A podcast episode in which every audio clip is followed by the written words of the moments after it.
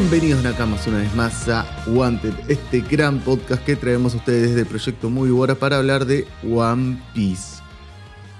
Hoy con el capítulo 1067 del manga, que es un capítulo que, si tengo que serles sincero, si al anterior dije que era uno de los, si no es el mejor capítulo del año, uno de los mejores capítulos del año, el top 3, este está entre los peores para mi gusto. Eh, y ya lo dejo ahí, después lo podemos ir a desarrollar. Ahí escuché una voz que no presenté y estuvo hablando, no sé quién es, no, voy a, no le voy a dar bola. Eh, otro más. La verdad es que estoy un poco molesto con este capítulo porque hay cosas que no me cerraron para nada. Eh, me siento que fue. Nada, rompieron la mística de un personaje de un capítulo a otro. Eh, pero no solamente eso, fueron un par de cosas más también. Eh, pero bueno, vamos a darle paso a estas, estas personitas, estos muchachos que están del otro lado que al, por lo visto quieren ya participar y no, no pueden aguantar más la gana de hablar, que se han metido ahí, interrumpido un par de veces en, en este monólogo que estaba queriendo hacer en el inicio del capítulo que lo puedo estirar bastante más tiempo si desean. La verdad es que yo para hablar no tengo ningún problema, pero no vamos a ser malditos, vamos a darle lugar, ya que se levantaron, hicieron la tarea, desayunaron, no del todo bien ninguno de los dos, pero lo hicieron. Así que, Ángel por un lado. Hola, ¿qué tal? ¿Cómo están? Fabi comió guiso Más por el otro. Hola, ¿cómo va? ¿Todo tranqui? Tengo sueño. No sé qué dijo Ángel en el medio porque lo pisé. Sí, sí, no, que comiste guisa de lengua. Eh, todo eso va a quedar fuera porque yo soy el que decide que queda dentro y que queda afuera y vos quedas afuera, Ángel. iba a tirar un eh, comentario, me iba a pasar. Escúchenme, queridos. Em, Nada, solamente arranqué así para pelearlos, a ver hasta dónde podían no interrumpirme. Lo peor de todo es que me interrumpieron a los dos segundos, así que. No, no aguantan nada ustedes. Bueno, como decía recién, la verdad es que este es, si no es el. No creo que sea el peor capítulo del año, pero está en el top 5 de los peores capítulos, seguro. A mí me, no me gustó nada. O sea, o sea, sí, hubo cosas que me gustaron, pero la verdad es que, ay, cómo me decepcionó. Creo que la decepción que me generó es tan grande en, en, un punto específico que ya vamos a desarrollar, pero es tan grande que es como, ah, todo el mm. resto lo vi con, los, con pinzas. Sí. Claro, o sea, no, a ver, a mí en, lo en general el capítulo se me hizo fácil de leer, no sé ustedes, porque yo al, menos tuve capítulos en los que se me hicieron re pesados por todo el diálogo que había. Pero al menos este se me hizo entretenido. Sin embargo, sí, hubieron unas cuantas revelaciones que me la bajaron una banda, la verdad. Pero eso solo. Pero en general se me hizo rápido leer. Eh, de mi parte, me costó bastante entenderlo. Por el tema de qué es lo que quiso inculcar Oda con esto. Pero uno ya es como que no, espera nada del otro mundo.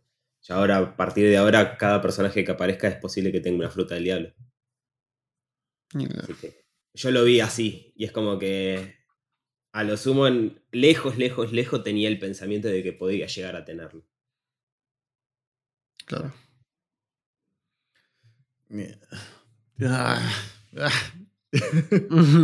cuesta, cuesta, cuesta bastante, ¿eh? no te lo voy a negar. Para mí, bueno, ya Ángel lo dijo. La fruta del diablo es. Ah, me mm. rompieron el personaje. O sea, era un personaje místico y de repente que una de sus razones para ser lo que es sea una fruta es como. Es como que me metas a Garpa ahora con una fruta o me metas a Roger con una fruta. Como. No, bueno, sí, ya es mm. como que. Es porque está a ese nivel, o sea, no estamos hablando de otro nivel, está a ese nivel, Punk. Fueron 600, 700 capítulos de un flaco hablándote, de hablándote de un flaco todo el tiempo. Sí. Claro. Sí, sí, sí. Siento que me inflaron demasiado y se me pinchó el globo a lo último. No, es que a mi gusto es como que le bajaron el precio. Ah. Claro, eso, sí, sí, sí. Como Para que. tanto. Sí, Sí, a mí- el- le- le- de, de ser eh, una mega mente super genio y qué sé yo, a que se resuelva todo con. Tiene una fruta. Es como cuando Mm. eh, en las series fantásticas eh, un mago lo hizo. Y sí, obvio. Si hay, hay magia, siempre puedes resolver con que vino un mago y resolvió todo. Claro. ¿Entiendes? O sea, la Sí. el típico chiste de, bueno, sí, pero un mago lo hizo. Y sí, bueno, y acá es como, bueno, tiene una fruta, entonces la fruta, como tiene una fruta, puede hacer esto. Y me parece como, estás en el mundo, sí, tiene su lógica del mundo, sí, pero siento como que fue la salida fácil. Eso. Claro. Sí, yo prefería que fuese algo así más como. Era un prodigio que se la pasaba estudiando y a la mierda, la, la típica. Me gustaba mucho más esa que. que Y que había de descubierto algo con la ciencia que hacía el chabón que pudiera haberse dividido. O sea, es un mundo de fantasía. Si nos decía Oda cualquier pelotudez, medio que la, la creíamos en el sentido de por qué hay seis personajes, eh, seis, tiene seis divisiones. Eh, po- si hubiera hecho algo con su mente como que se autooperó o que creó un robot para que lo opere porque es tan genio que lo podía hacer, lo hubiera creído para que dividirse el cerebro. No obstante, la, la resolución fue fácil, fue, tiene una fruta, entonces ya está. Ya listo, eh, no, no necesito nada más que tener, no necesitamos ni siquiera saber cómo se hizo la operación. Ya está, tiene una fruta, listo. Seguramente esa fruta le daba la posibilidad de, de separarse del cerebro y listo, ya está. Entonces, sí, sí. como... eh. Rara- Raramente hoy me subo a tu barco, Fabi. Raramente, justamente, Ujú. tenés que decir. Mente. Ah, No, no, es que. No, mejor dicho, Tomás, es al revés. Raramente yo me estoy subiendo al tuyo. También, claro. Acá Pues lo- siempre- los haters hay por todos lados. No, que el- siempre el hater es Tomás y yo defiendo a capa y espada. En este caso, Sí, sí, no, sí. Te la, no te la puedo defender. O sea, porque creo que estoy, como te dije, me bajaron el precio y estoy decepcionado con este personaje. Y es un montón, sí, sí. yo lo sé que es un montón, pero me repegó. Capaz que dentro de Sí, un par de semanas lo acepte. ¿Qué sé yo? Y ya lo vamos a terminar asimilando. Ah, una cosita más a la que me acuerdo que no me terminó de convencer. Pero bueno, eso lo vamos a ir comentando en el capítulo. Sí, a- bueno, a mí hay dos cosas más que no me terminaron de convencer que hicieron que el capítulo se vuelva. O sea, no solamente lo de Punk, hubieron tres cosas más. Una ya se la comenté a Ángel y la otra todavía no. Pero que, que mediante el capítulo vaya avanzando, le voy a comentar. Ángel, ¿vos querés agregar algo? Eh, no, como dijo Tommy, a medida que va pasando el capítulo vamos a, a Eso lo decantar dije todo. yo. Pero Tommy dijo que cuando que iba a agregar algo de última lo agregaba cuando pasara. No, no, no. Claro, lo dijimos los dos. Déjame pelear. Ah, eh, Porque están los dos en el mismo barco, dice la. Claro, lo que pasa es que Ángel, como estamos en el mismo barco, ahora se siente inhibido y no quiere hablar mucho, ¿no? No, no, no. Así me siento yo todos los podcasts, Ángel, que tranquilo. Para que el otro día arranqué a escuchar de vuelta, porque cada tanto me pinta. eh, escuché el capítulo 1044 cuando lo grabamos. Y Ajá. cuando Tommy sacó el diccionario de- del enojo y puteadas para Luffy con el Sheer Ah. Como. No lo puedo creer, me había olvidado de esto. Sí, sí, sí, me acuerdo. Fue una descarga el día que se dio el GR5 que hicimos el podcast, que yo le, le dije todo lo que pensaba sobre el GR5, que no me gustaba. ¿Te, ¿No te acordás? Ay, no. Escuchalo de- de- después, cuando llega al final, arranca. ¡Ah! Cuando llegue esta parte, dice todo. Y ahí arranca. Pa, pa, pa, pa, pa. Le dio sin pena ni gloria a Luffy. Yo dije, bueno, está bien. Yo, ay, Nada, hermoso. aquí. No me acordaba. Ay. Bueno, chicos, si les parece, eh, arrancamos con el capítulo. Mm, Mandémosle. por supuesto. Perfecto. Estamos eh, en el capítulo 1067, como dije al inicio de este episodio, eh, llamado Punk, eh, Punk Records. Y en la portada vemos como César y Schutz se encuentran y medio que se van a pelear. Y. Tengo una duda. Sí. Paren, paren un segundo, quiero fijarme una cosa. Ah, si vamos a. A Mugiwara Scans, dice un viaje sin emociones. Si vamos a Río Poneglyph, dice un- el desolado viaje marítimo del Germa. Ah, mira. Sí. Me acabo de dar cuenta y me generó tipo, ¿dónde estoy? Perfecto, era solamente quería chequear eso. Eh, el volumen 24 y en Río Poneglyph dice, ¿qué hace este tipo aquí? Shoot versus Caesar. Y en Muy Scans dice, ¿quién eres tú? Shoot versus Caesar. Extrañamente, en esta oportunidad puedo decir que estoy más de acuerdo con Muy Scan que con eh, Río Poneglyph. ¿Por qué? Mm. Porque Dilo tuyo, sigo. Fabi. ¿Eh? Dilo tuyo, Fabi. Sí. Porque sigo estando muy en duda, pero muy en duda, de que César este, haya estado en Mats. Porque no encontramos recién antes de grabar el podcast, estuvimos buscando por todos lados dónde estuvo el capítulo, el supuesto capítulo, donde se dice que César estuvo en Mats. Y no lo encontramos. Encontramos una supuesta referencia de Smoker diciendo que estuvo con César, que, que César fue, eh, estuvo participando en Mats con Vegapunk el momento que eh, eh, se separó de él. eh. Que, que César lo despidió por haber eh, hecho explotar la isla. Y cuando pasa lo que César, lo- que Vegapunk lo despide por haber hecho explotar la isla, ya estaban trabajando con la Marina. De hecho, en ese diálogo, César habla de Akainu y después se ve a la Marina ahí. Y estaban trabajando con presos de la Marina. Eh, nada, eso estoy, estoy prácticamente seguro que era ya trabajando con la Marina, no era con Mats. Eh, así que sigo teniendo mis serias dudas de que este personaje haya estado en Mats en alguna oportunidad. Para mí es, él apareció como segundo de, de César en, en la Marina directamente. De César, perdón, de Vegapunk. De Vegapunk. Claro. Pero bueno, digan algo ustedes también, ¿no? Si no hablo solo. No, no, no, te estamos escuchando, no quería pisarte. Pero prácticamente dijiste todo. O sea, desde antes de arrancar el podcast estuvimos los tres buscando volumen del manga, capítulo del manga, globo de texto y quién lo decía. Todo hasta. Pero no se encontró nada hasta el momento. Y más allá que la wiki es como algo fiable. nada. Sí, igual no sé, yo creo que como que se, se interpretó de esa manera, o sea, lo que me da a entender, ¿no? Que se llegó a interpretar de esa manera porque como que en Pan Hazard dijeron que César y Coso dijeron que César y Vegapunk trabajaron juntos y como que no sé, lo interpretaron como que siempre trabajaron juntos, no sé, me llamó la atención, qué sé yo, es raro. No sé ni cómo Pero interpretarlo. es que yo nunca leí. Es algo que siempre me pareció raro cuando se empezó a decir como que trabajaban en Mats. Era como, pero nunca se dijo. Nunca, nunca lo leí. Y por eso es que recién se dio la situación de.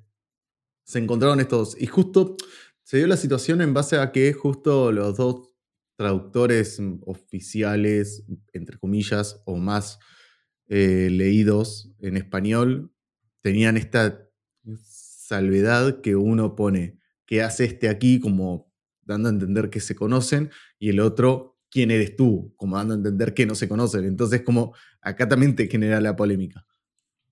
Claro, bueno, es justamente hasta que el, eh, en el ejemplo del próximo capítulo aparezca algo relacionado con Mad o los ponen a los dos tomando el té arriba del germa eh, del, del barco. sí sí hasta Es que no ahora- nada.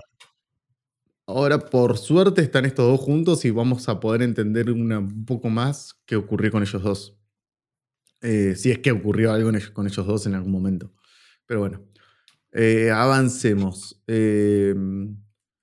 Bueno, nada, primero que nada en la portada se ve a los, a los hermanos de Sanji atrás, uno Yonji resoplando como diciendo estos dos boludos, y toda la situación, todo el castillo se ve hecho pelota, están ahí y no mucho más. Eh, bueno, avanzamos con el capítulo. Lo primero que vemos eh, es a Bonnie gritándole qué le pasó con su cabeza. Eh, ya no es tan grande ni tiene la forma de bombilla, dándonos a entender que la cabeza de Vegapunk tenía forma de bombilla y no de escroto, no de culo como parecía que tenía anteriormente. No, y sopo, Eh, no de. Pero nada.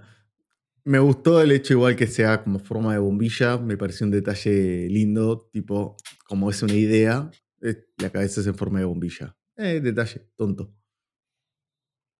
Eh, sí, es que ha crecido demasiado, por eso la, he cortado. Tranqui, Vegapunk, la cortó. No puedes decir eso como si fuese un corte de cabello, le grita Bonnie. Eh, cierto, la última vez que nos vimos era tan grande como la de los gigantes, tira Vegapunk, que muestran ahí más o menos cómo era el tamaño de la cabeza. Eh, de hecho, traspasa las viñetas y no llega a verse el tamaño original. Y eh, Jinbe dice, había escuchado rumores de que era tan grande, pero... Y Bonnie la tenía como un globo. Eh, y acá viene el problema. Claro, es que en realidad eh, la... Claro que no, en realidad la Nomi Nomi... La Nomi, Nomi, Nomi, Nomi, Nomi... ¿Qué? ¿Repite tres veces el nombre? Ah, No, se porque- mordió la lengua. Claro. Qué tarado. No entendía. Em, dice, "N- bueno, la verdad es que gracias a la Nomi Nomi Nomi soy un hombre cerebro. Tengo la capacidad de almacenar conocimientos sin límite. Mi cerebro crece conforme eh, se vaya llenando de datos. Además, nací siendo un genio, por lo tanto poseo un banco de datos infinito en mi cerebro. Y acá se viene toda la polémica todo lo que hablábamos recién. Eh, básicamente, él es un hombre cerebro. eh, él es inteligente no porque em, sea un genio per se. Él es el hombre más inteligente del mundo, no porque sea un genio per se, sino que tiene la posibilidad de almacenar todo. ¿Es un genio? Sí. Pero en realidad es un genio o sea, nació siendo un genio, pero es el más inteligente del mundo. Porque tiene la posibilidad, tiene una fruta del diablo que le da la posibilidad de almacenar todo. Y esto es como, a mi gusto, rompieron el personaje. Un personaje que estaba tan bien construido desde las formas, desde la obra, desde el inicio, de repente fue destruido. Fue pisoteado la historia. Para mi gusto, es como, le, le restaste el precio, le sacaste. le- nada, lo hiciste, lo hiciste poronga. Ahí está. Todo se derrumbó. Sí, sí, sí. Bueno, yo ya mi opinión ya la dije al principio, pero básicamente no me gustó para nada esto, la verdad. ¿Qué sé yo? Me, me la bajó una banda. Lo que sí que me da la sensación de que ponen un pedestal un poquitito más alto a, a César ahora. No sé qué opinan ustedes. En cuanto a inteligencia. ¿Vos decís? Oh, vaya. O sea, porque a ver, el Inteligente. chabón es súper. eh, César es súper inteligente porque es inteligente. Este también es inteligente, pero tiene el- la gran ventaja de esa fruta. Esa es la diferencia. Va, qué sé yo, a mí me da esa sensación. En parte sí. Concuerdo con vos, no lo voy a negar. Es que ahora es un científico más. Claro. A- Ahora sí, si vos le decís, bueno, así como está, sin cabeza, sin nada, con el poco cerebro que le queda, y sin el conocimiento que adquirió por todo el tiempo de que consumió la fruta, es un científico nomás, pero súper genio. Que también podría hacer lo mismo que César. Cualquiera leyendo un libro puede hacer algo. Pero ahora, si vos me decís que tenés todo el conocimiento que adquiriste durante todos los años y que el Alzheimer ni en pedo te ataca, bárbaro. Onda, ya está, rompiste un personaje. Es que sí, es como. eh, nada. Eh, Para mí está este personaje ya, ya dejó de ser lo que era. Ya no es lo que era, ya no es lo que Mm. era. Mi vieja mula. Em, no, ya el personaje es, es, es- No sé cómo expresarlo en palabras, por eso estoy titubeando un montón. Es como que te vendían algo magnífico y de repente decidieron, Oda decidió que, que la razón de esa magnificencia sea simplemente que comió una fruta y ya está. Eh, como un mago lo hizo. Entonces, nada, eh, está bien, es un genio, eso lo entendemos todo, pero que la razón por la que puedes ser considerado el más inteligente y que está 500 años adelantado al futuro es básicamente porque se leyó 500 libros, que se leyó libros de hace 500 años. Entonces el chabón, claro, está 500 años adelantado porque sabe todo. Se acuerda de todo. Claro, verdad, también ese detalle. el chabón se, leyó todos los libros de Ojara y a la mierda, ya está. Ya se acuerda todo. Y ahí está 500 años adelantado. Y sí, porque se leyó todo lo que hicieron en eh, mil años atrás. Eh, que supuestamente estaban adelantados ya en el futuro. No, qué sé yo. Eh, igual, Ángel, una, quiero hacerte una aclaración. Em, el viejo acá, como está en este preciso momento, instante, eh, tiene. Está conectado a los cerebros. Por eso decía, si, si así, sin cerebro, sin nada, es un científico común y corriente. Pero está conectado a él, chabón, en este momento tiene todos los recuerdos y memoria y todo. ¿eh? Claro, claro, pero sin la fruta, digo. Así. Eh, apariencia actual, eso quería decir. O sea, que, fuera como que no tiene nada más que su apariencia actual, eso decís. Claro. Y no, no hubiese comido la fruta, básicamente. Sí, si no hubiera comido la fruta. Bueno, eh, sigamos. Eh, acá Chopper empieza a flashearla dice si. también eres bueno como investigador de Punk. Claro, dice él, y Chopper ya empieza en modo fanboy. Eh, Luffy diciendo si cuando se cortó la cabeza se hizo más estúpido y el otro le tira, no me subestimes, soy un genio, no, no subestimes a un genio como yo, le grita a Punk. Esta manzana es una antena. Tampoco me gustó ese, ese detalle de la antena. Nada, se los quería comentar. Eh, esto no era de lo que les iba a decir, pero este detalle no me gustó. Echa un vistazo en la cima de la isla, verás que hay un huevo gigante la que tiene la leyenda Pan Record. Ahí se esconde, ahí es donde se encuentra mi cerebro. Tan grande es, incluso si me encuentro lejos puedo estar conectado gracias a la antena. O sea, básicamente él está, él puso en Pan Records, en esa ciudad barra huevo gigante, su cerebro que es enorme y eh, recibe datos o está conectado al mismo por la, manzana que es una antena. A mi gusto un poco rebuscado, pero bueno. Sí. Dijeron que el tema de la antena en forma de manzana era como la ley de Newton cuando se le cayó la manzana en la cabeza. No. Era como que... La manzana en la cabeza es eso, la antena no. No, no, bueno, pero la idea de la antena y la No, la, idea de la manzana, no de la antena. Como de la, idea de la manzana es para relacionar. Es sí, sí, sí. Pero eso ya, eso es la vez pasada. O sea, yo ahora lo que me refiero es a la, que sea una antena, es como eh, que, tenga una antena para conectarse, me parece raro. Pero bueno, entiendo que es la lógica que manejan los otros Vegapunk con eh, los auriculares de antena, que tienen como una antenita en los auriculares. Sí. Esa es una lógica. No me molesta, como dije, fue es un detalle que no me pareció. Eh, como no me sumó ni me restó nada el de la manzana entero. Perdón, en este capítulo quiero aclarar ya, vamos por la segunda página, la tercera voy a iniciar y quiero aclarar que voy a estar re hater con este capítulo. Pero bueno, eh, Ángel, si vas a querer justificar todo lo que vaya a decir, vamos a entrar en pelea porque yo te voy a criticar todo el capítulo. Está perfecto, hay que sumarle de tendencia al capítulo. Tensión. Eh, no, no, no, la verdad es que no es un capítulo que me haya gustado demasiado, ya lo dije. Hace poco se encontraron a una chica que también se hacía llamar Punk. Ella es mi clon. De hecho, hay seis de esta, en esta isla. Es un ninja, dice Luffy. Cada uno de ellos se especializa en cosas que necesito. Los seis juntos conforman mi personalidad, pero su capacidad de trabajo es equivalente a seis personas. Y acá muestra al número 5 que es Atla, que es la ira, al número 3 que es Edison, que es la idea, al número 1 que es Shaka, que es la lógica, el número 2 que es Lilith, que es la maldad, al número 4 que es Pitágoras, que es el saber, el número 6 que es York, que es el deseo. ¿Qué es eso?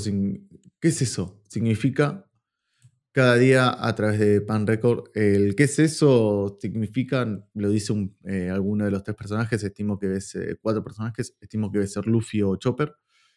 Eh, y ahí agrega Vegapunk. Cada día a través de Punk Records sincronizo sus experiencias y conocimientos. Su personalidad y misión son distintas, sin embargo comparten las mismas experiencias. Lo que me deja una duda, nada más. Em, si lo hace una vez por día, ¿significa que ya lo hicieron hoy? ¿O significa que igual están conectados? Porque si sabe que Atlas se encontró con ellos, es porque sincronizó lo que aprendió. O porque están conectados todo el tiempo y ven y digamos todos los galaxias, lo que ve el otro ve, o sea, se ven entre ellos. O también porque acordate que Vegapunk se teletransportó. Por ahí lo estaba viendo y se, justo se teletransportó ahí. Ah, es verdad, es verdad, buen detalle.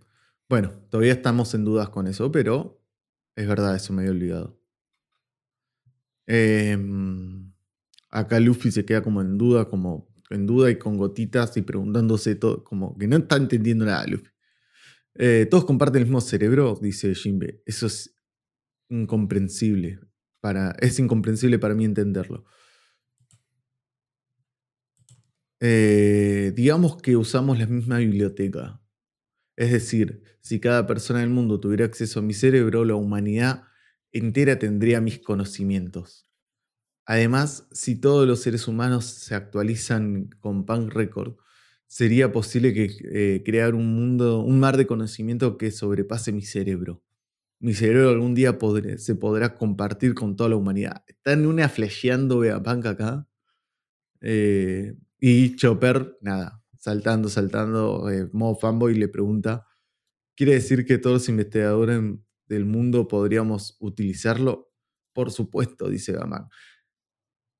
Acá, eh, si leemos porque Mugiwara Scan, cambia el diálogo. No sé si se dieron cuenta. ¿Qué dice? A ver, a ver. Anteriormente, cuando Punk dijo lo de. Eh, cuando Chopper le dice, también es buen investigador eres bueno como investigador, Punk, que dice acá, en, anteriormente, cuando antes de hablar de Pan Record y de la antena de manzana. En ese momento, Chopper le preguntaba, en, según Mugiwara Scan, increíble, por cierto, doctor Punk, ¿piensa que la medicina es genial? Me parece más lógico. Y después, en este, en este recuadro que acabo de leer que dice, quiere decir que todos los investigadores del mundo podríamos utilizarlo, eh, Chopper en, el Mugiwara Scan dice, entonces podría eh, estudiar y aprender la medicina de todas partes del mundo. Eso sí queda mejor. Mucho mejor. Eh, no sé, porque Chopper como investigador per se no, nunca lo, lo, escuchamos hablar de como si fuera investigador. No, como investigador no, pero querer aprender a curar todos los males del Sí, no, por eso te digo. O sea, pero yo hablo como investigador. Acá te lo tiran como investigador per se y es como. O sea, sí que puedes ser investigador porque obviamente para medicina hay que investigar, pero mm, siempre te, lo vendieron como que estudias solamente medicina y acá como que te abre a, que puedas estudiar otras cosas. Es raro. Claro. Nunca me lo puse a pensar así. ¿Qué sé yo? No sé, lo leía y me parecía raro y me parecía que lo de Mugiwara Scan estaba un poco mejor. Iba más al punto en este caso. Es raro que haya tanta diferencia en, estas en las traducciones esta semana, ¿no? Sí. Sí, la verdad que me pareció raro. Pero en bueno, parte yo me quedo. Pero, no, sí, sí. Eh, en parte yo me quedo con la portada de Río Ponelif por así decirlo. Y después con el resto de los textos me quedaría con los de Mugiwara Scam. Porque es como que se terminarían eh, complementando los dos. Claro, porque Ángel quiere que César esté en Mats, solamente por eso. Obvio. Obvio. Eh, bueno, avancemos. Vemos a Chopper que está gritando de emoción después de lo que le dijo Bea Punk. Y eh, Jinbe agrega, em, no sé, creería inconveniente si alguno quisiera quedarse con sus propios pensamientos o tuviera ideologías maliciosas. Buena pregunta, caballero del mar Jinbe, pero la ciencia no podría avanzar si te preocuparan esas cosas. Y Acá vemos a Bonnie que dice, solo dices eso para justificar tus acciones, ¿verdad, Vegapunk? Y agarra el- la espada esa láser que, que habíamos visto hace un par de capítulos dice, estás dispuesta a hacer sacrificios solo por el progreso de la ciencia. Es por eso que convertiste a mi padre en un arma biológica sin emociones.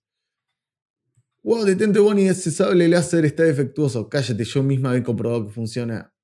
Ahora regresa mi padre a la normalidad.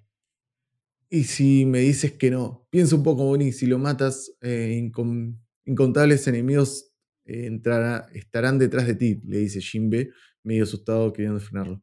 Bonnie, apaga ese sable. Ese láser atrae todo tipo de insecto. Y vemos cómo a Bonnie se aparece el insecto y le golpean la cara y la dejan medio, medio en una. Esto particularmente no me gustó un carajo. ¿Por?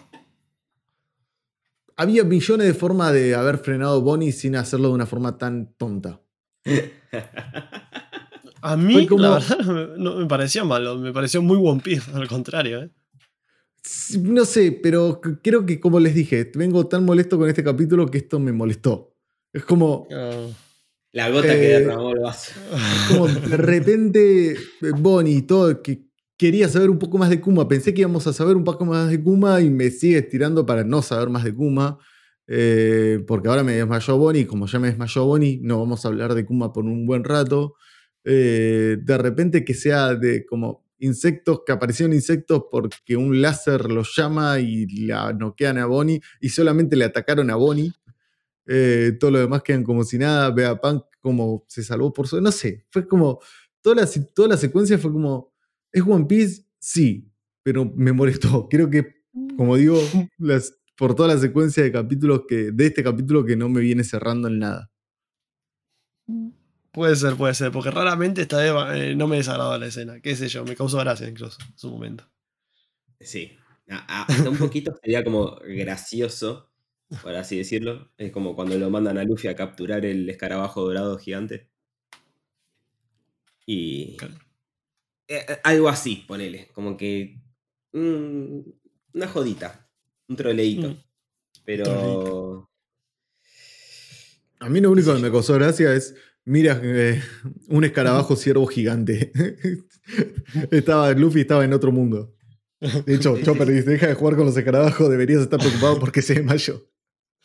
No, Eso es lo único que me causó gracia, pero que haya, de la forma en que se sacó a Bonnie de encima para que no moleste en el capítulo y pueda hablar Luffy, Jinbe y Chopper con Vegapunk tranquilos, eso no me gustó. O sea, la forma en que se liberaron del personaje para que se pueda hablar, puedan hablar ellos, es lo que no me terminó de cerrar.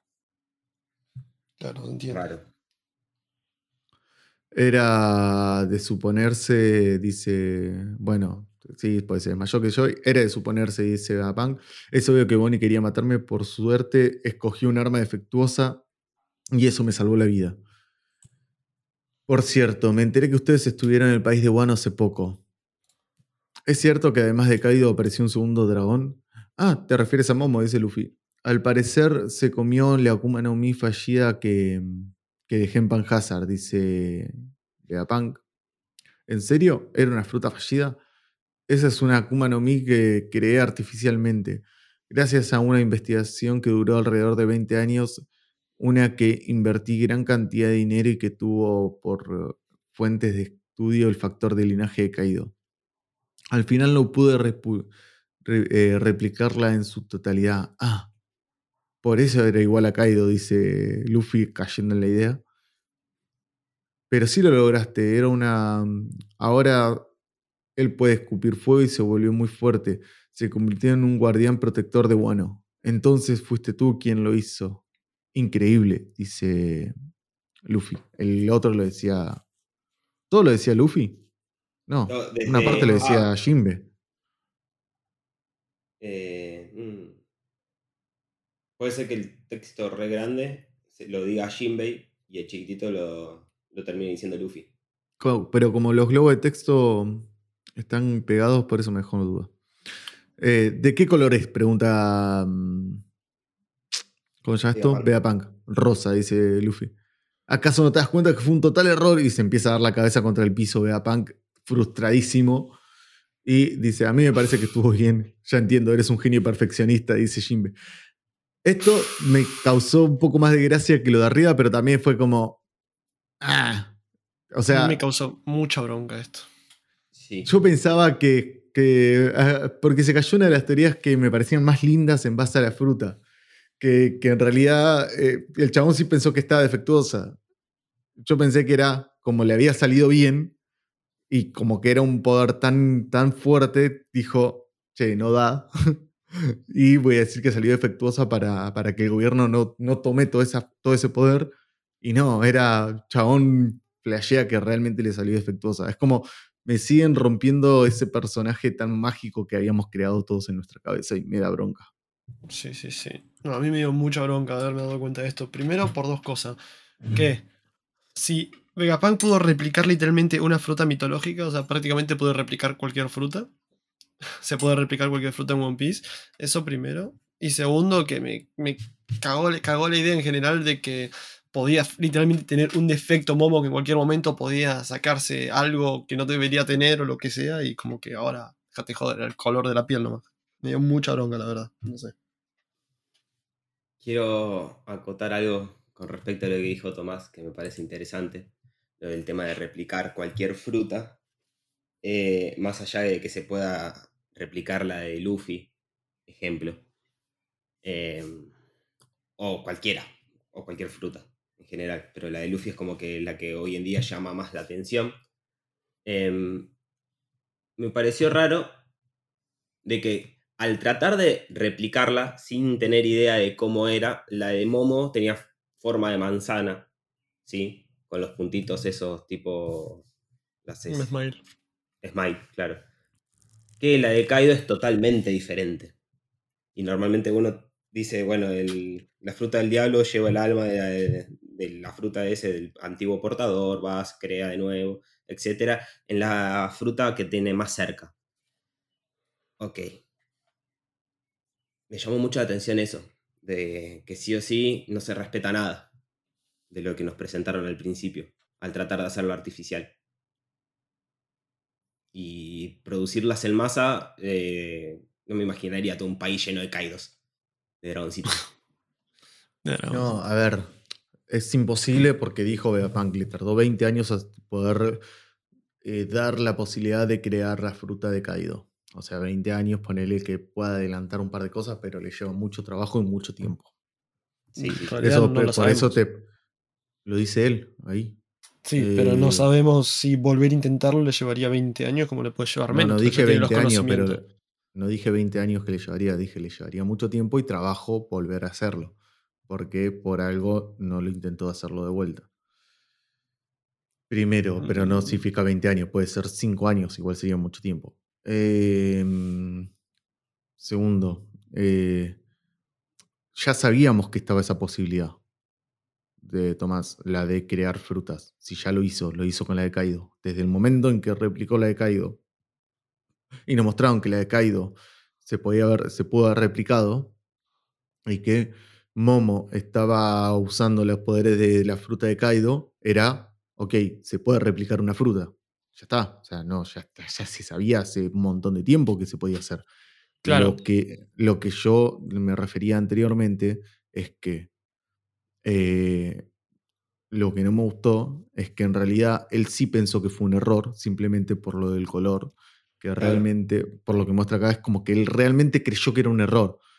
Y lo que se decía muchas veces, y lo que se hablaba, y lo que yo también pensaba, era que él sabía que le había salido bien y que le dijo al gobierno que fue un error porque se dio cuenta que era un poder muy grande y que le daba la posibilidad al gobierno de tener todas las frutas que quisiera. Y, por eso era como, no, esto fue un error, salió mal, es un descarte, y, era para que el gobierno no utilizara ese poder. Y de repente ahora es como, Eh, no, en realidad él pensó que era un error por el color y no siguió con la investigación simplemente porque creyó que, que lo había hecho mal. Eso me parece que estuvo, que, que a lo que me refería con que el personaje en realidad es como, pero entonces la fruta eh, técnicamente te salió bien y vos, o sea, vos realmente pensaste que salió mal, por eso no seguiste, no porque tenías la moral de eh, darte cuenta que el gobierno tendría demasiado poder. ¿Se entiende? Sí, sí. Sí, No. Tomás le digo. No, sí, sí, entiendo tu punto, pero de igual forma me sigue diciendo ruido, qué sé yo. O sea, vos Pero- en, sí, el contexto no te desagrada, no te, hubiese, no te hubiese gustado que de verdad tuviese un error la, eh, la fruta esta.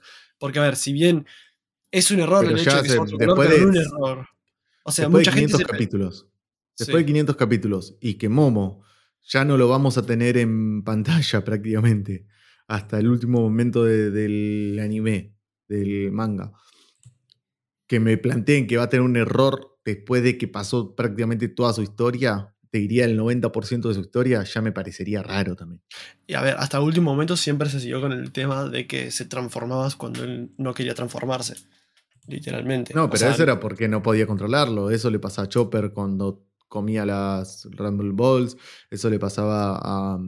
a- ¿cómo, ¿Cómo se llama esto? A Kaku cuando se quería transformar en jirafa, que se transformaba mal. No se transformaba en lo que él quería porque era cuando sos Zoan y no estás entrenado, hasta que no lográs eh, entender cómo funciona la fruta, tardás en saber cómo transformarte. sí. Claro, y aprender a, a usarlo como Luffy.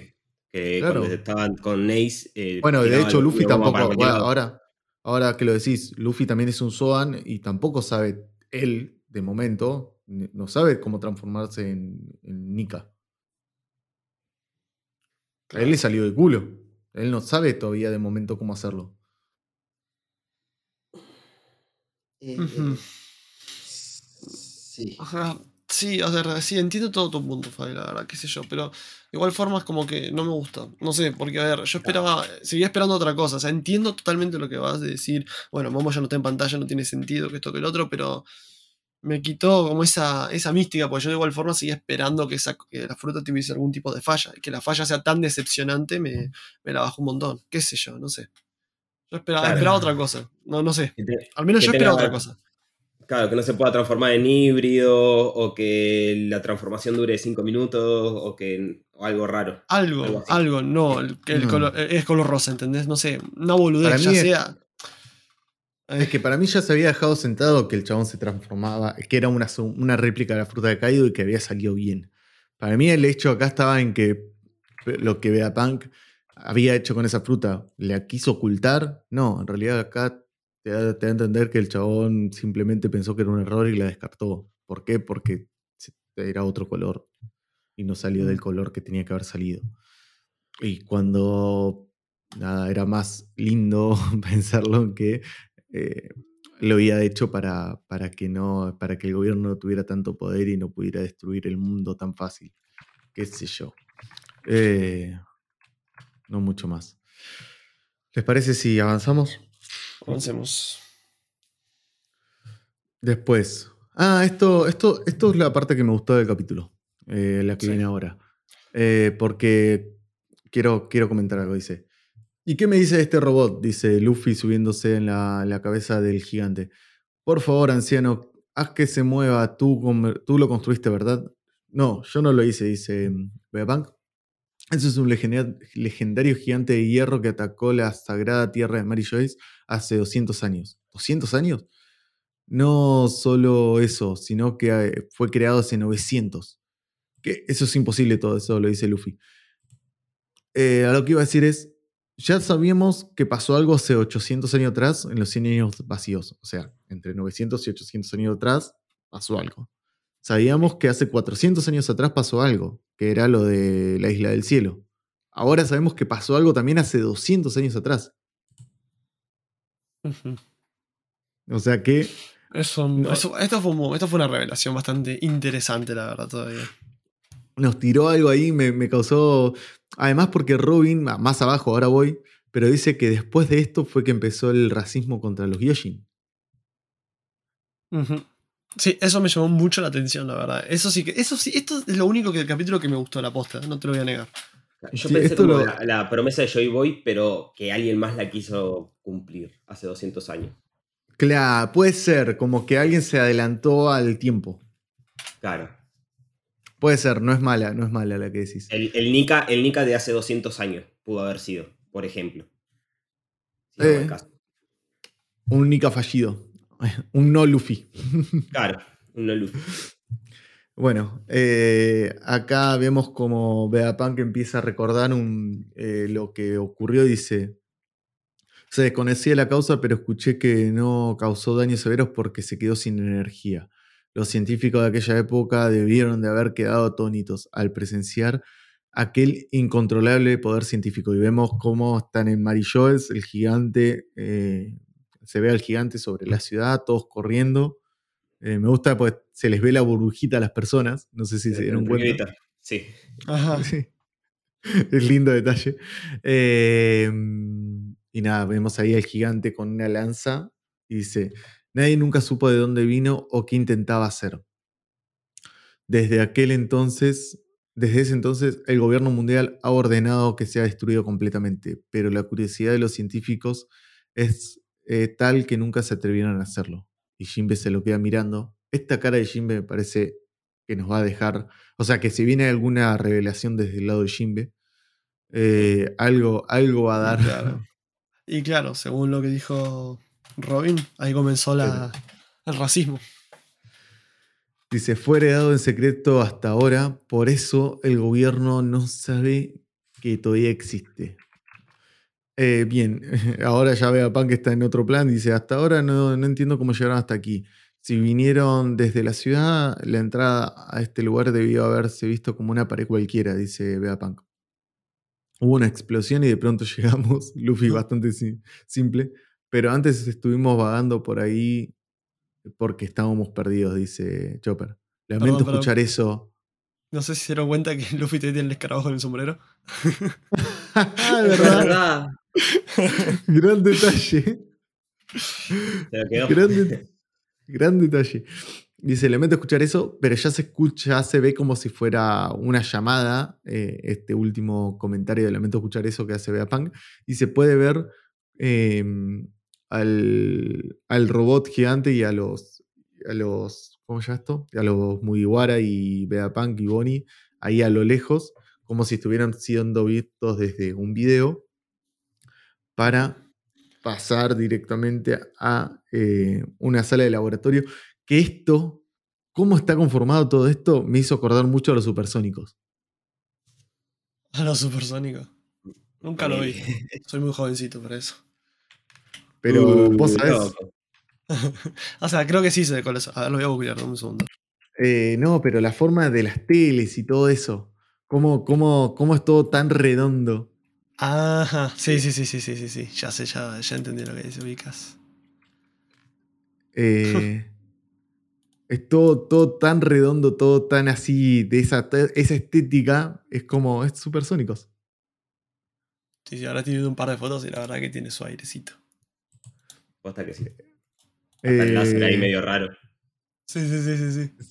Es toda, toda esa lógica, no sé, me, me fue como, guacho, qué, qué- qué recuerdo. Mira, ahí, ahí les paso una, una imagen mientras eh, sigo narrando de, de toda la estética que tenía el, eso. Bueno, eh, ahí se las mandé por, por WhatsApp.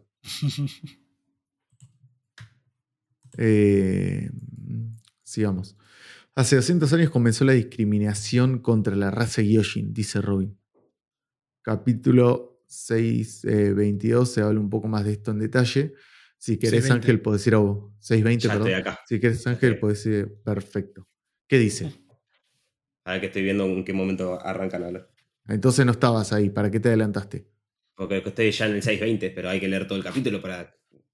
Entonces, ese robot viajó y escaló la Red Line, dice Frankie. Probablemente, dice Shaka.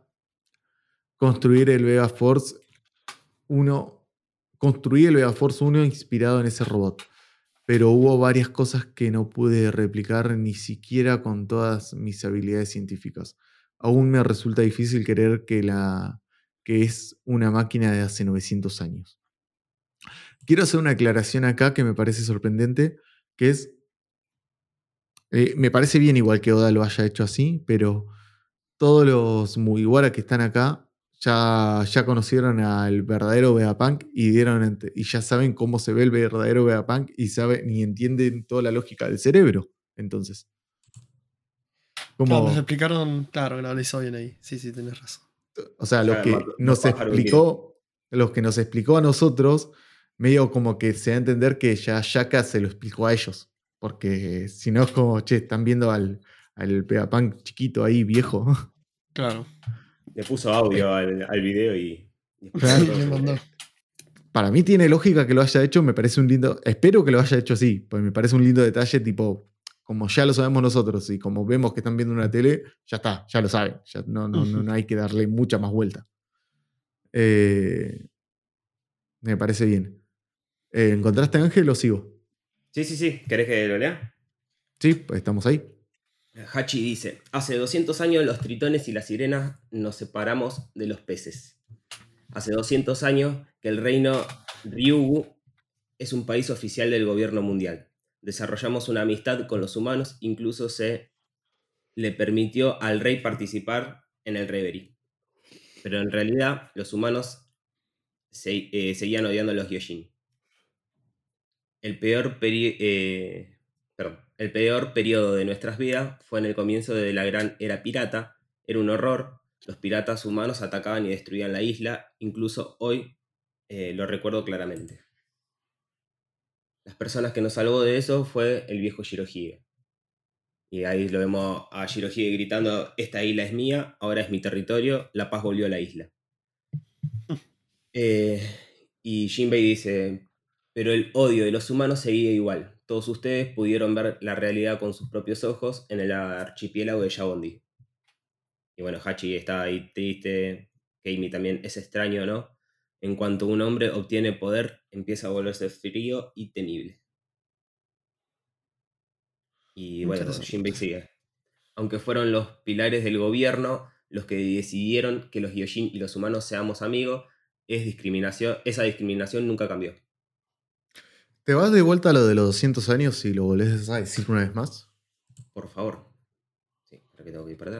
Atrás, atrás. A ver. Hace 200 años, los tritones y las sirenas nos separamos de los peces.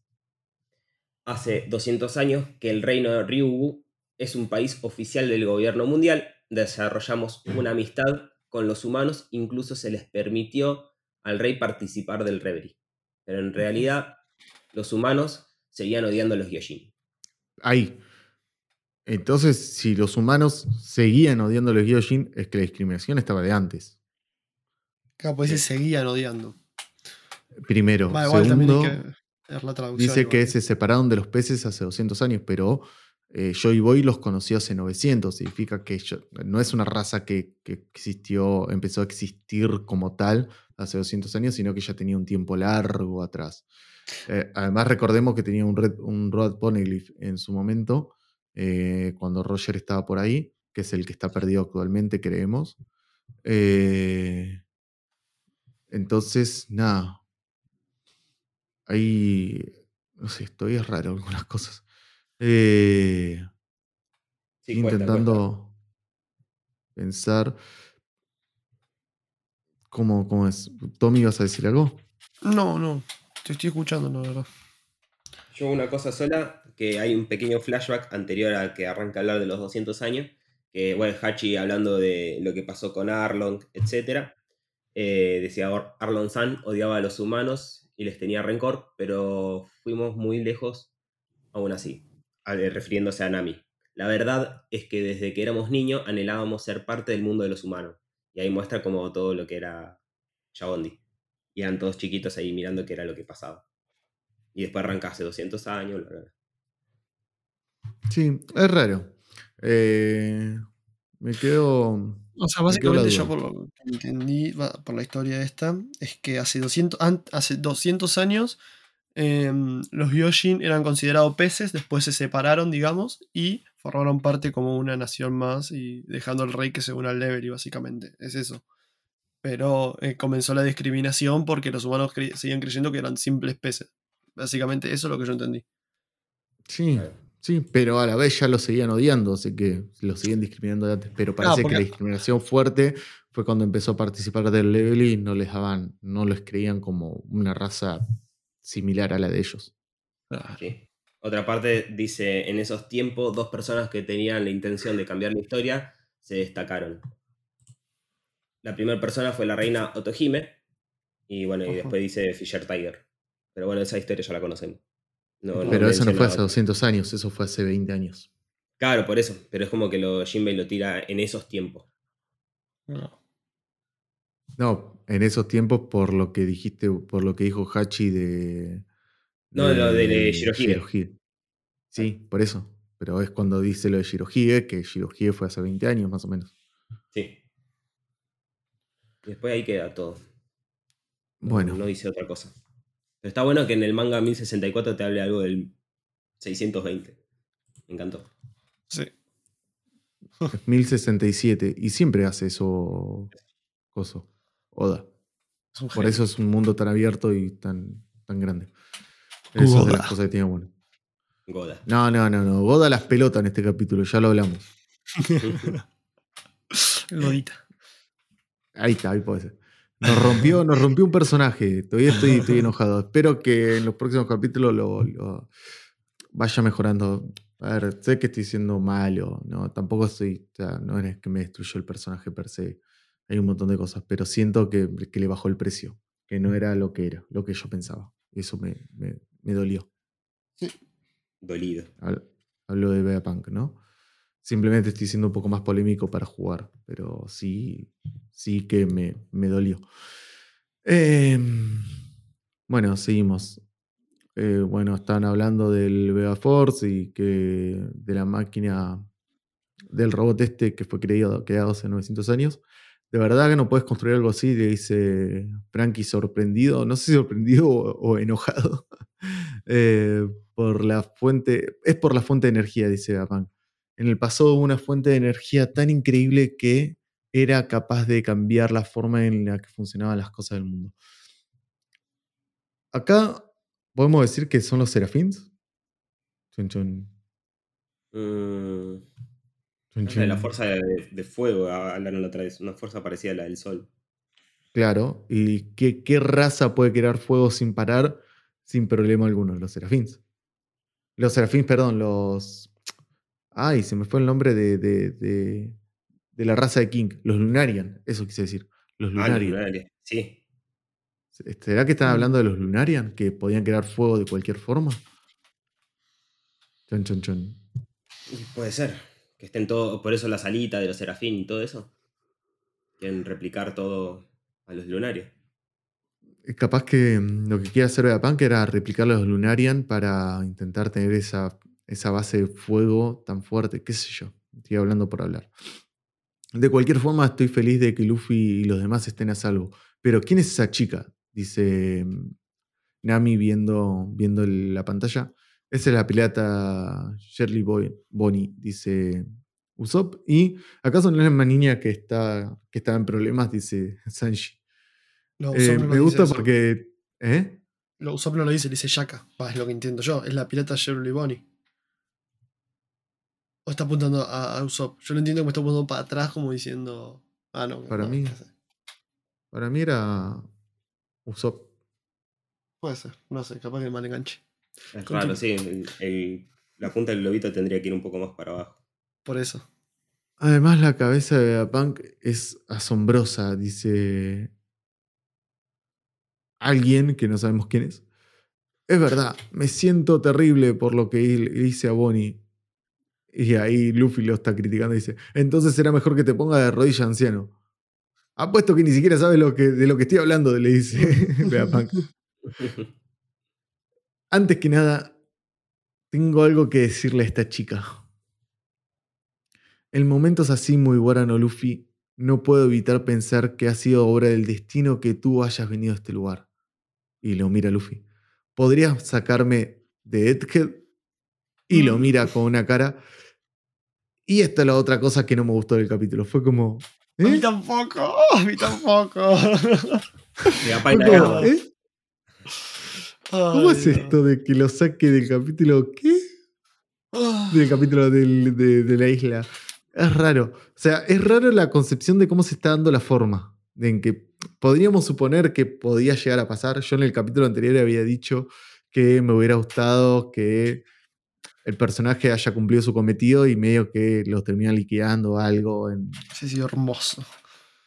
eh, que digamos que el gobierno mundial finalmente haya hecho, hiciera lo que tenía que hacer con Vegapunk, mientras Luffy ya tenía la información que necesitaba, que era ir a, a Elbaf.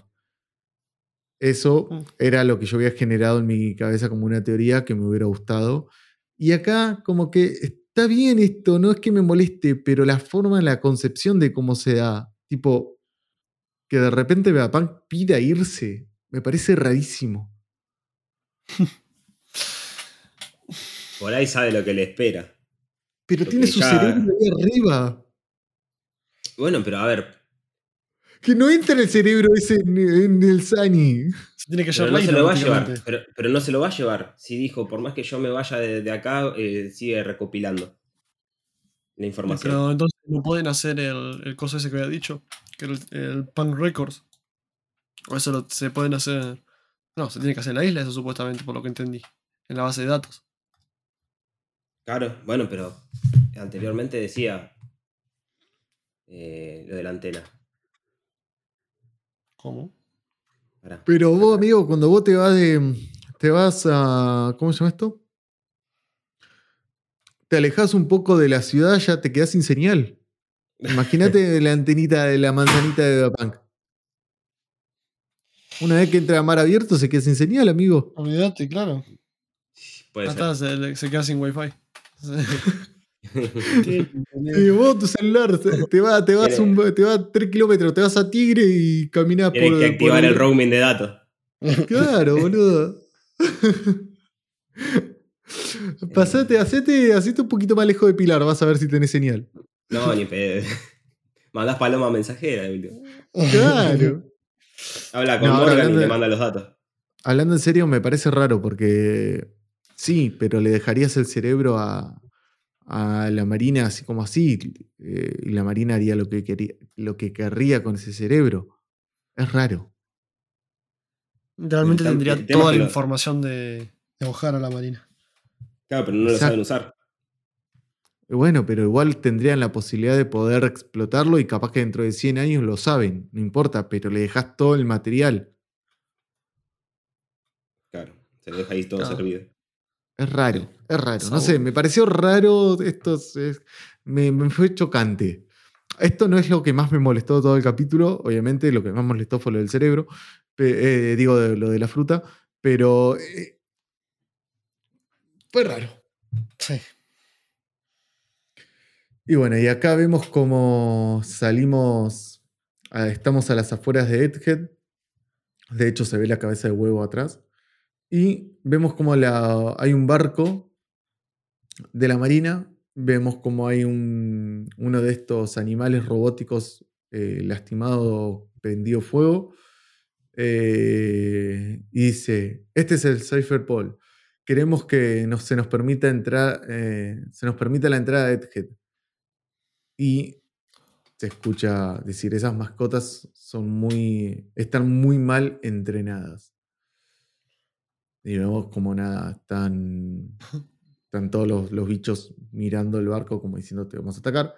Y vemos al Cypher Paul con Stussy, Kaku y Luchi con máscaras. No entiendo por qué la- tienen máscaras. Y la paloma bueno, con en- máscara.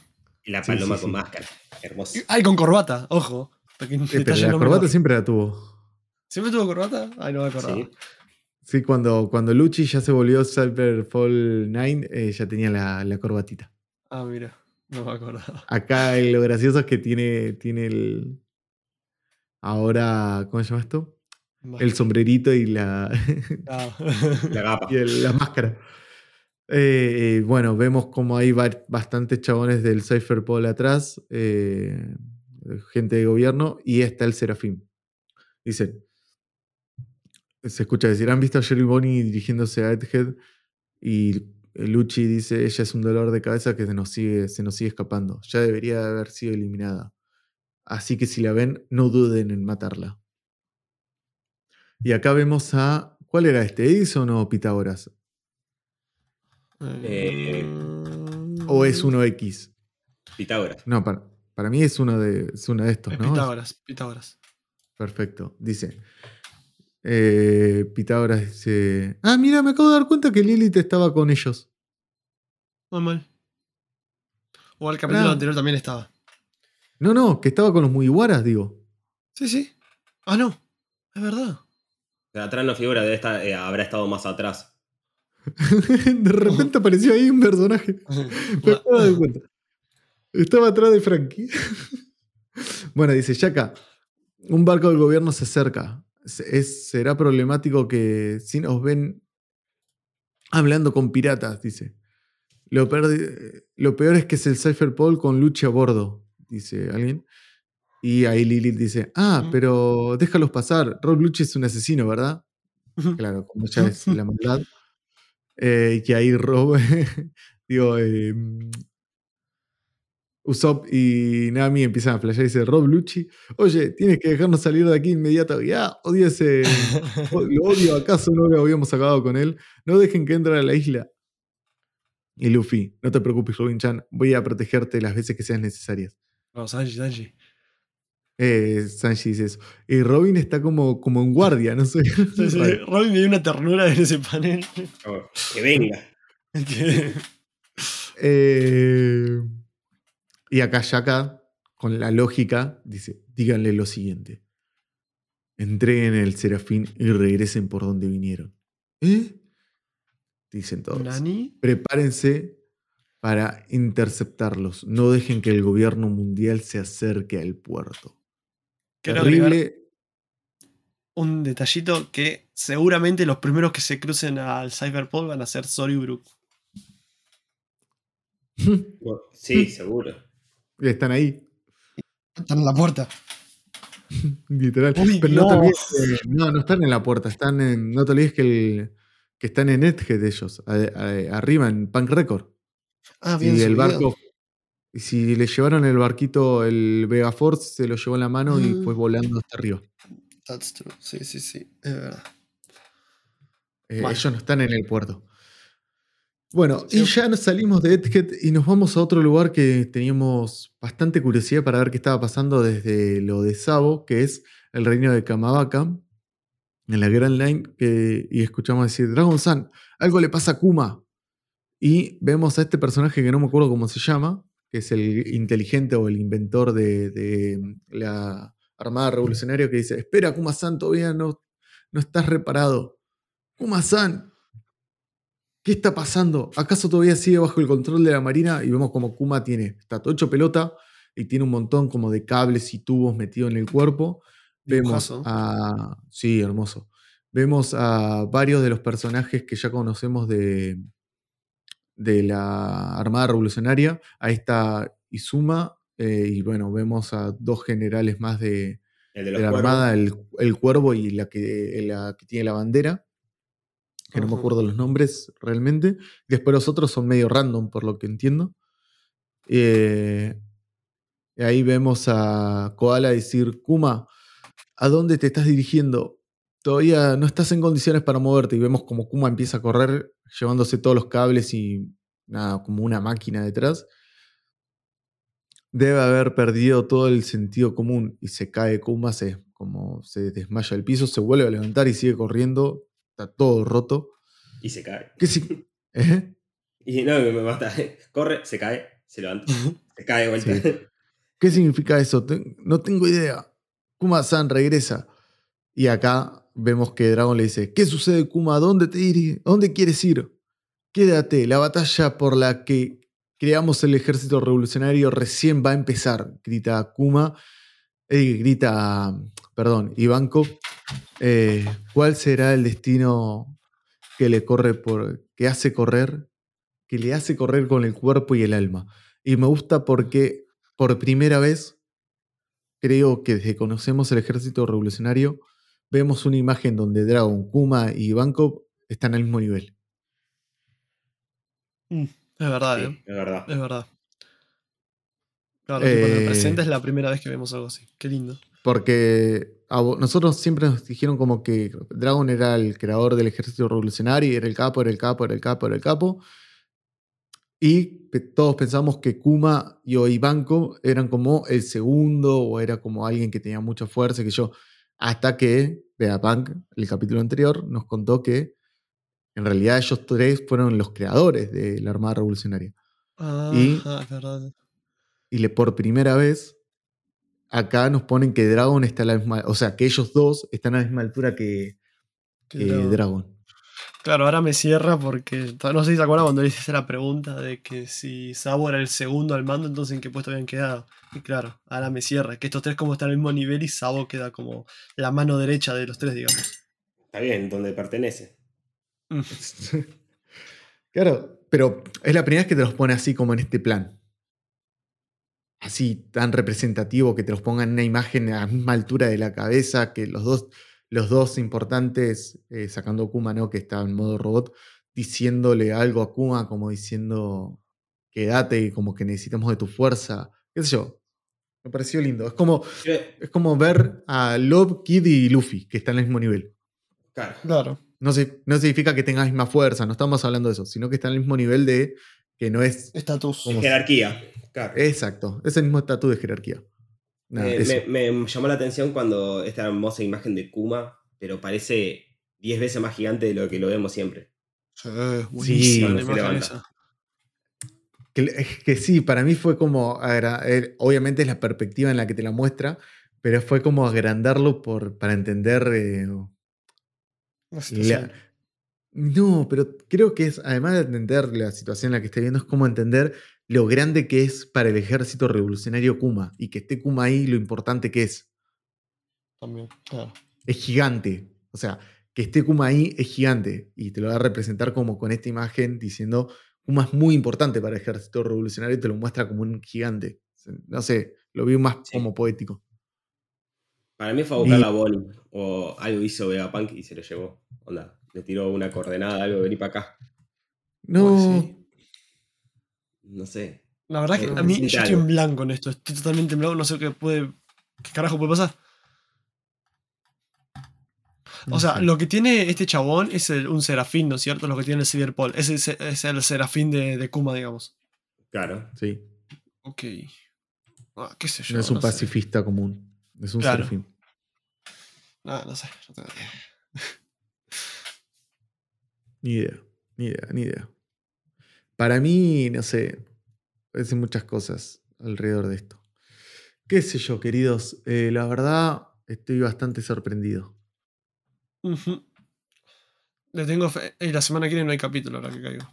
No. La semana que viene no hay capítulo, uy. Eh, qué fiaca, la verdad es que hay muchas dudas.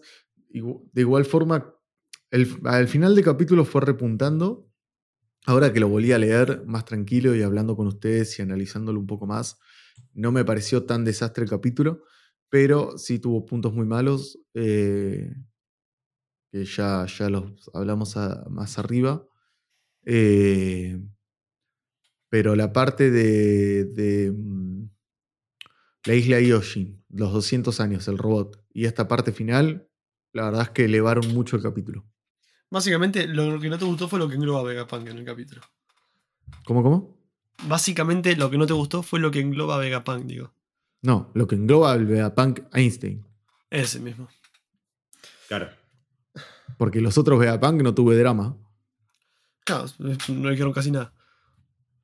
¿Cómo Hay que que no? Shaka habló todo lo del coso.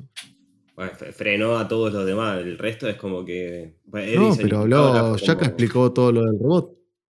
Sí, sí, eso Claro. sí, pero. Sacando a Lily que trajo a los Mugiwara. Que casi los hace de pelota. Pero Eh, Tommy está hablando de este capítulo, Ángel, igual, ¿eh? Estamos hablando de Ah, este ok. capítulo. Yo pensé que en general de todos los de Vegapunk. No, no, no, no. Sí, vi que te estaba yendo para cualquier lado, por eso te digo. No, no, estamos hablando específicamente y solamente de este capítulo. Ok, ok, ok. Eh, pero Clarinetes. nada. Bueno, chicos, no sé si quieren agregar algo más. Yo ya hablé un montón, especialmente al inicio del capítulo. Eh, la verdad que no. No. Siempre decís lo mismo, Tomás.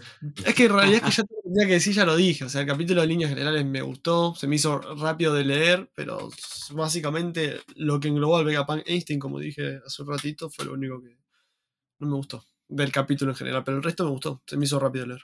Qué sé yo. De mi parte, deja muchas cosas que decir con el tema de, bueno, de la, la de Vegapunk. Con la llegada del Zipper- eh, el CP0 está todo bien, porque para mí eso es lo que ya presentía Vegapunk. O sea, que lo saque porque todavía quiere seguir sumando más información, aunque la pueda recapitular y después volver a Egghead y sumarla al, a, ¿cómo se dice? A Pan Record. Sería un golazo. Tenerlo, aunque sea por un tiempito, a Vegapunk en, en la tripulación. No sé cuánto tiempo, pero un tiempito. Y ya que César y Yach se juntaron, que pase algo ahí y se junte de vuelta Vegapunk es como que. Me encantaría, ¿eh? No te digo que no. Pero una pelea entre Vegapunk cagando a pedo a César. Pero no sé Mm. si llegase en algún momento. Es más un sueño mío. Pero lo que se venga a partir de ahora va a ser el enfrentamiento del Cipicero por parte de, ya sea de Zoro Brook o todos los Mugiwara. O que Lily traicione a Shaka y se pongan todo en contra de él y puedan escapar por la puerta de atrás con Vegapunk original. Y Shaka quedar ahí como el responsable, el verdadero Vegapunk, Mm. con tal de defenderlo. ¿Qué sé Va, yo. se resumió todo el arco en un ratito. Se ya está, todo el arco en un ratito, sí, sí, sí. Bueno, igual el One Piece es. Ah, Bueno, ya cerramos con el One Piece. bueno, muchachos, entonces, em, qué sé yo, a mí este capítulo me dejó mucho que desear eh, en un par de cosas. Mejoró mucho con esto del final, como les dije, y, y creo que igual seguramente sea como siempre que Oda nos, entre comillas, arruina algo. eh, a los 10 capítulos o 20 capítulos terminamos diciendo Goda, porque es un porro y siempre terminamos así. Pero de igual forma, en la primera y segunda impresión de este capítulo, lo de la fruta del diablo de Vegapunk me, no me gustó para nada. Eh, esperemos cómo ver cómo lo resuelve Oda para, para que sea más amigable, por lo menos, al leer que tiene una fruta del diablo. Eh, y que se quiere ir de la isla, que aunque Ángel ahí acaba de hacer todo un resumen, a mí eso todavía no me termina de cerrar. Eh, chicos, eh, no sé si creo que ya dijeron todo, así que les parece, vamos cerrando. Eh, Nos vemos en dos semanitas. Porque si no, no, estaba sacan nada pensando a ver si. Estaba pensando a ver si les preguntaba o les decía algo extra por si querían agregar algo, pero por lo visto no. Así que. Desde ya, muchas gracias por habernos escuchado. Nos vemos la próxima. eh, con el capítulo 1068 del anime. Del anime, ¡fua! del. Del manga. Es- y nada. Arrivederci. Miren Film Red. Adiós. chao, chao.